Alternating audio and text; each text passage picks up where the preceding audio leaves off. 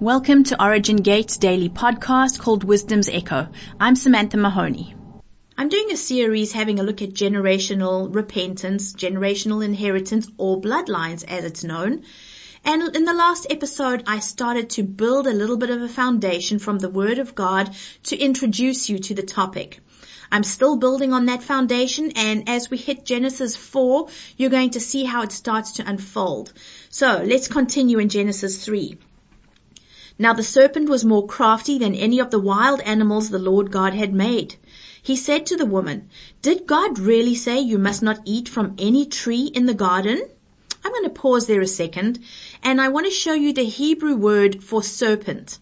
That word is nachash and it means to hiss to whisper a magic spell, or to use enchantment. So every time you see a serpent, you are going to know that when it speaks, that is its method of operation. Hissing, whispering a magic spell, using enchantment. So verse 2, the woman said to the serpent, we may eat fruit from the trees in the garden, but God did say you must not eat fruit from the tree that is in the middle of the garden, and you must not touch it or you will die. How did she know that he said this? In fact, she embellished it just a little bit because we'll just go over and review Genesis 2 verse 16 to see what God actually said. He said, And the Lord God commanded the man, You are free to eat from any tree in the garden, but you must not eat from the tree of the knowledge of good and evil, for when you eat from it, you will certainly die. He didn't say anything there about touching it, right? So what exactly was she getting at? How did she get that information? You will remember from Genesis 2 that when God said this, Adam consisted of man and woman in one body. He had not yet taken the woman out of man. So they were one. So actually, Eve was in Adam when God gave that command. She heard it very clearly. I've often wondered why is it that the word says in Psalms 51 verse 5, Behold, I was brought forth in iniquity. In sin, my mother conceived me. And it also says in Romans that um, everyone sins, right? So I'm wondering to myself, how come that sinful nature got passed down from generation to generation? Why is it that we are bearing the consequences of Adam and the woman's sin? What is that all about? When you have a look at Hebraic understanding, you will understand that we also were in Adam when Yahweh gave that command because Adam is the father of mankind. That is where we originated from. Uh, we weren't in our body forms yet, but we were definitely in the picture because we were preordained before the foundation of the world.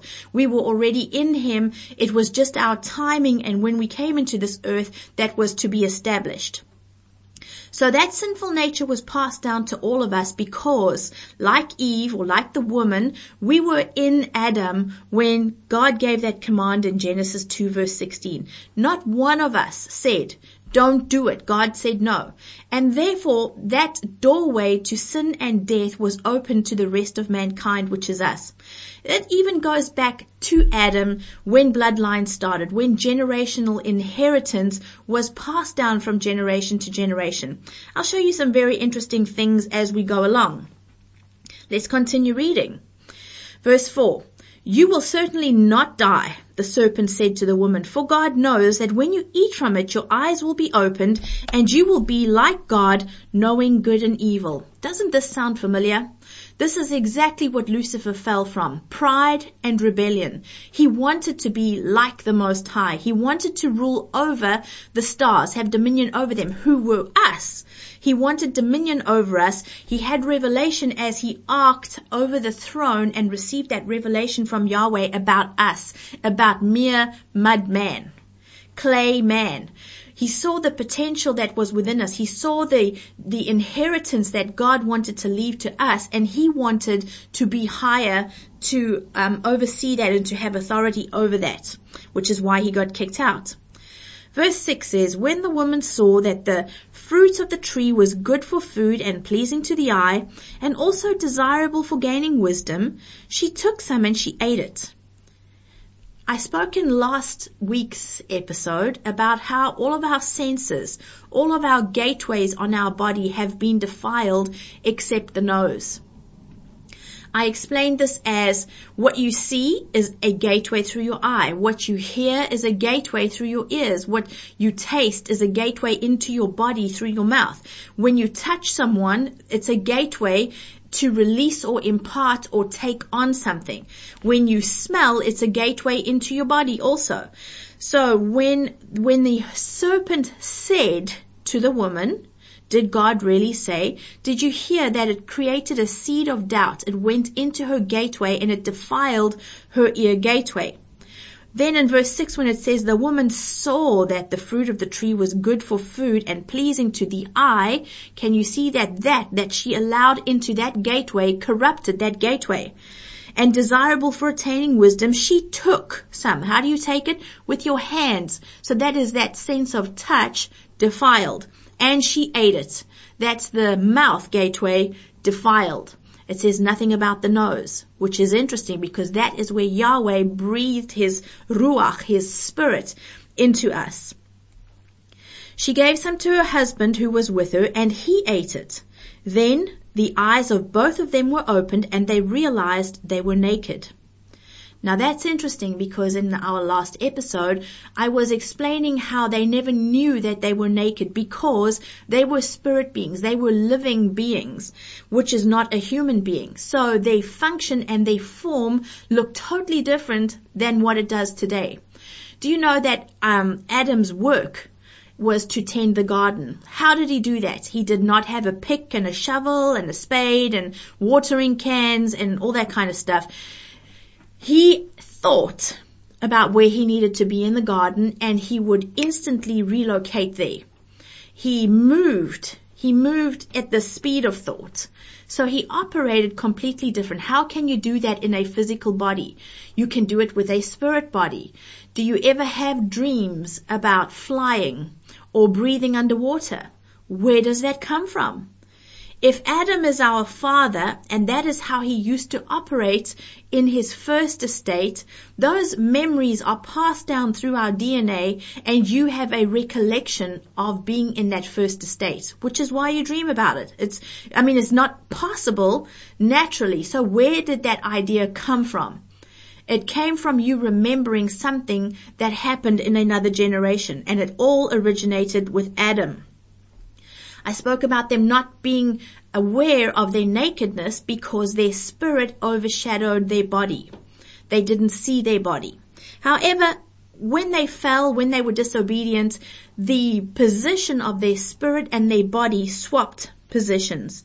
Suddenly their spirit was on the inside of them and their bodies were the covering of that spirit. They looked down, they saw they were naked, and then they sewed fig leaves together and made coverings for themselves. This is the first time fig leaves are spoken about in the word. It's a first mention. Next time or one of, an, one of the other times that you see fig leaves mentioned is when Jesus goes and he curses the fig tree. What was he doing there? He was dealing with this exact thing. He came to change the order. He came to give us access back into our first estate. So when he dealt and he cursed that fig tree and that leaf, he was dealing with this instance right here where we made coverings for ourselves. Can you see that this was the door that opened sin and death to the rest of mankind? We going back to go and close the doors that had been opened by others, which are reaping a harvest in our lives. Then the man and his wife heard the sound of the Lord walking in the garden in the cool of the day. How does a voice walk? That's such an interesting concept right there, which I'm not touching on right now, but just food for thought. Go and meditate on that. Go and check it out. They heard the Lord God among the trees of the garden, and the Lord called to the man, Where are you? Do you think that God didn't know where they were? He knows everything. He knows how many hairs are on our head. He knows how many tears we've cried. He even puts them in the bottle. So how could this all-knowing God not know where Adam and the woman were? It was actually a opportunity for repentance. He knew exactly what had happened, but he had created an opportunity for repentance. When God does this, he expects us to take responsibility. Taking responsibility is a sign of our maturity, growing into maturity in him. If he can't trust us to take responsibility at the lowest levels, at the very lowest levels, like say, you know what, I messed up how can we expect it to be given responsibility over the great things that He's created? How can He trust us um, to manage and to oversee all of these things that He has created? Verse 10 says, He answered, I heard you in the garden and I was afraid because I was naked, so I hid. God says, Who told you that you were naked? He's now giving a second chance for repentance. Third chance comes up. Have you eaten from the tree that I commanded you not to eat from? Three chances he gives to say, hey, you know what, come clean. Just, just own it. Let, let's deal with this. But this is what happens. Verse 12. And this is what we tend to do. We tend to pass the blame or we tend to justify certain things that have gone on in our lives. The man said, the woman that you put here with me, she gave me some fruit from the tree and I ate it no responsibility, passes it straight on to the woman. Then the Lord addresses the woman and he says, what is this you have done? She doesn't own it right then and there and she does exactly the same thing. She passes responsibility. The woman says, the serpent deceived me and I ate. It's true. Of course the serpent deceived her. We saw it right in the beginning. However, her part in it was not repented of. It was blamed on somebody else. So the Lord God said to the serpent in verse 14, because you have done this. Now I want to point out a few things here. It says, cursed are you above all livestock, all wild animals. You will crawl on your belly and you will eat dust. So that serpent must have walked upright. It must have been the head of the livestock because now on this curse, it is now made the lowest um, above or beneath all of the livestock. Also notice the word cursed. Whenever we talk about a curse, we go, well, that's from the devil, because the devil curses. But can you see, and I'm, I actually want to show you as we go through this series, how many times the word says God cursed. God did it. You know, there's, there's Galatians, um, 6, it says, do not be deceived. God is not mocked. Whatever a man sows, that he will reap. If he sows to the flesh, he reaps death and decay. If he sows to the spirit, he reaps everlasting life. So we can't think that we can sow one thing or we can, we can do or action one thing and there be no consequences or the consequences are opposite to what's actually deserving because it says it's crazy. Whatever you sow, that you're going to reap. If I plant an apple seed in the ground and I expect strawberries to come up, I'm going to have a horrible surprise when apples come out of the ground. This is the same thing. We call to give account of everything that we do in this earth.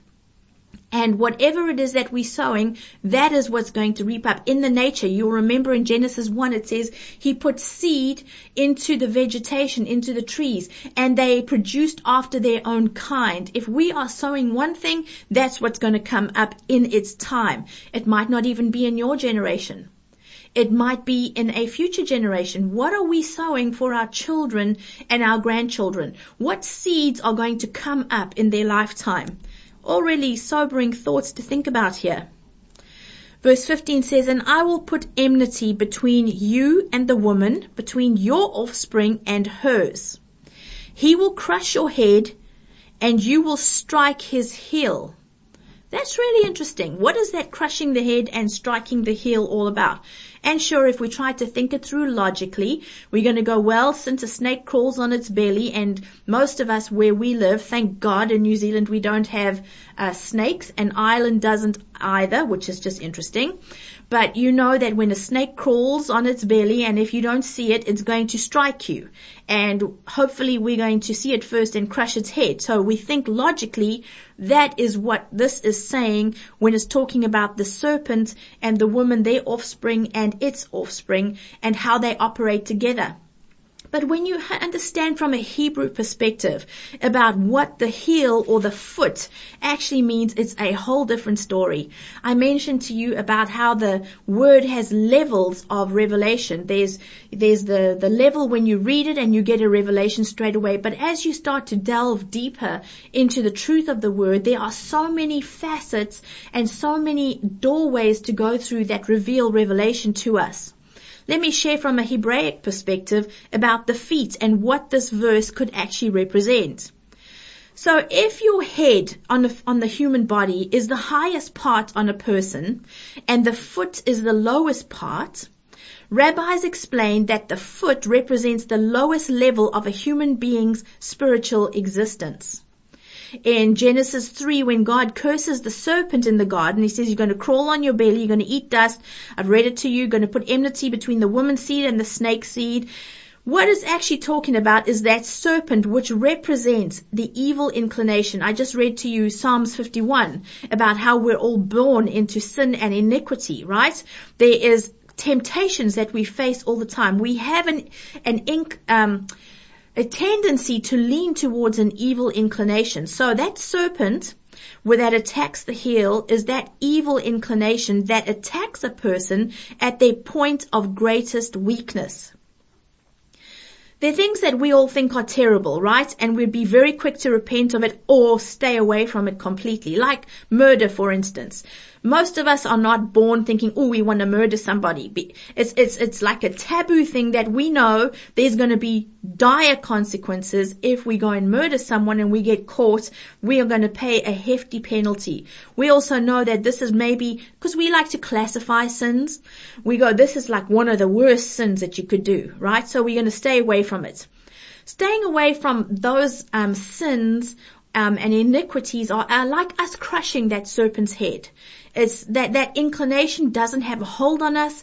It can't get to us. We, we've decided, hopefully, well, I certainly have, decided I don't want to go down that road. I keep me far away from it, Father. So that is us crushing that serpent's head. However, there are small insignificant things that we don't seem concerned with. You know, the word says sin is sin. I mean, there are classes like some things are called an, an abomination. Um, there are sins, there are transgressions, there are iniquities. So there are different classes, but sin is still sin, right? But there are some things that maybe we've grown up in our upbringing that we go, this is not such a bad thing. And I'll just give you an example. If I had lived on the streets and um, I had children on the streets and I could look at my children and see they were starving, they crying, and I had no money to feed them. I'm pretty sure that I would go and steal food or whatever it is so that I could feed them because to me my children would be a priority. And so if I was to think about the sin of stealing, if that was in my environment and my background, I would say, well, that's not such a bad sin because you have to do what you have to do for your family. That's not as bad as murder. Or we might say lying, depending on the occasion, is not such a bad thing. Um, if your wife says to you, do I, do I look fat in this dress? And, and if she does, the husband would be probably very wise to say, no honey, you look gorgeous. Okay, that, it's a lie, but it's to cover up and to, um, to look after the feelings of that wife and it's to, uh, protect the marriage from horrific outcome. Okay. And so in those circumstances, we go, well, in that case, lying is warranted. It's, it's not such a bad thing. We classify it as a white lie, right? So you see what I'm saying? We have these points of weakness, but if we ignore these little things, if we cuss or whatever it is, we ignore these little things and we don't deal with them in our lives, that is the serpent bruising our heel. They're the small sins repeated many times that are going to cause spiritual damage and be our downfall. It's at these lowest levels that Hashem stands. God says to Moses at the burning bush, He doesn't say, take the covering off your head. He says, take the shoes off your feet, because the ground that you're standing on is holy ground. What he's saying to Moses is, Moses, remove the covering that is hiding your defects from yourself. And only when this is done can you begin your spiritual ascent. Only when a person discovers his lowest point can he draw from the discovery and repent and ascend from his Egypt or his, his land of slavery. Some of us are locked in prisons of slavery that we go, I can't get out of the sin or I, you know, I, I can't move forward. It's like there's a ceiling on my relationship with the Lord. It's only when we deal with these lowest points, then we can begin our journey to our promised land.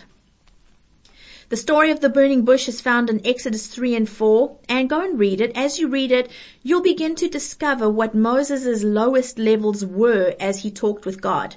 You know, the word says, out of the abundance of the heart, the mouth speaks.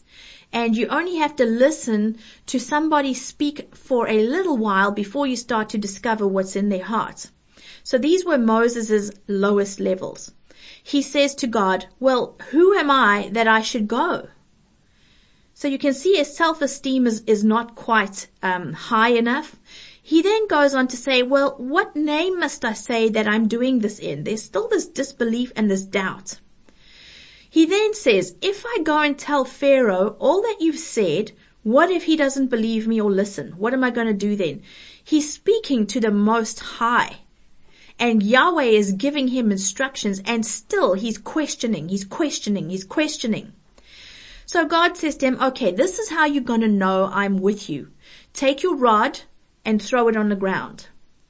Now, I can, and it turns into a snake. I can guarantee you that if that was me, I would have hightailed it out of there and that's the end of the story. But he says to Moses, pick up that rod. He picks it up and it becomes, that, that snake, he picks it up and it becomes the rod again. So he's now done this, the sign and reversed it. But that's not enough. He says to Moses, I want you to take your hand and put it into your cloak. When Moses pulled it out, his hand was leprosy. It had turned to leprosy. Uh, I would have been freaking out right there.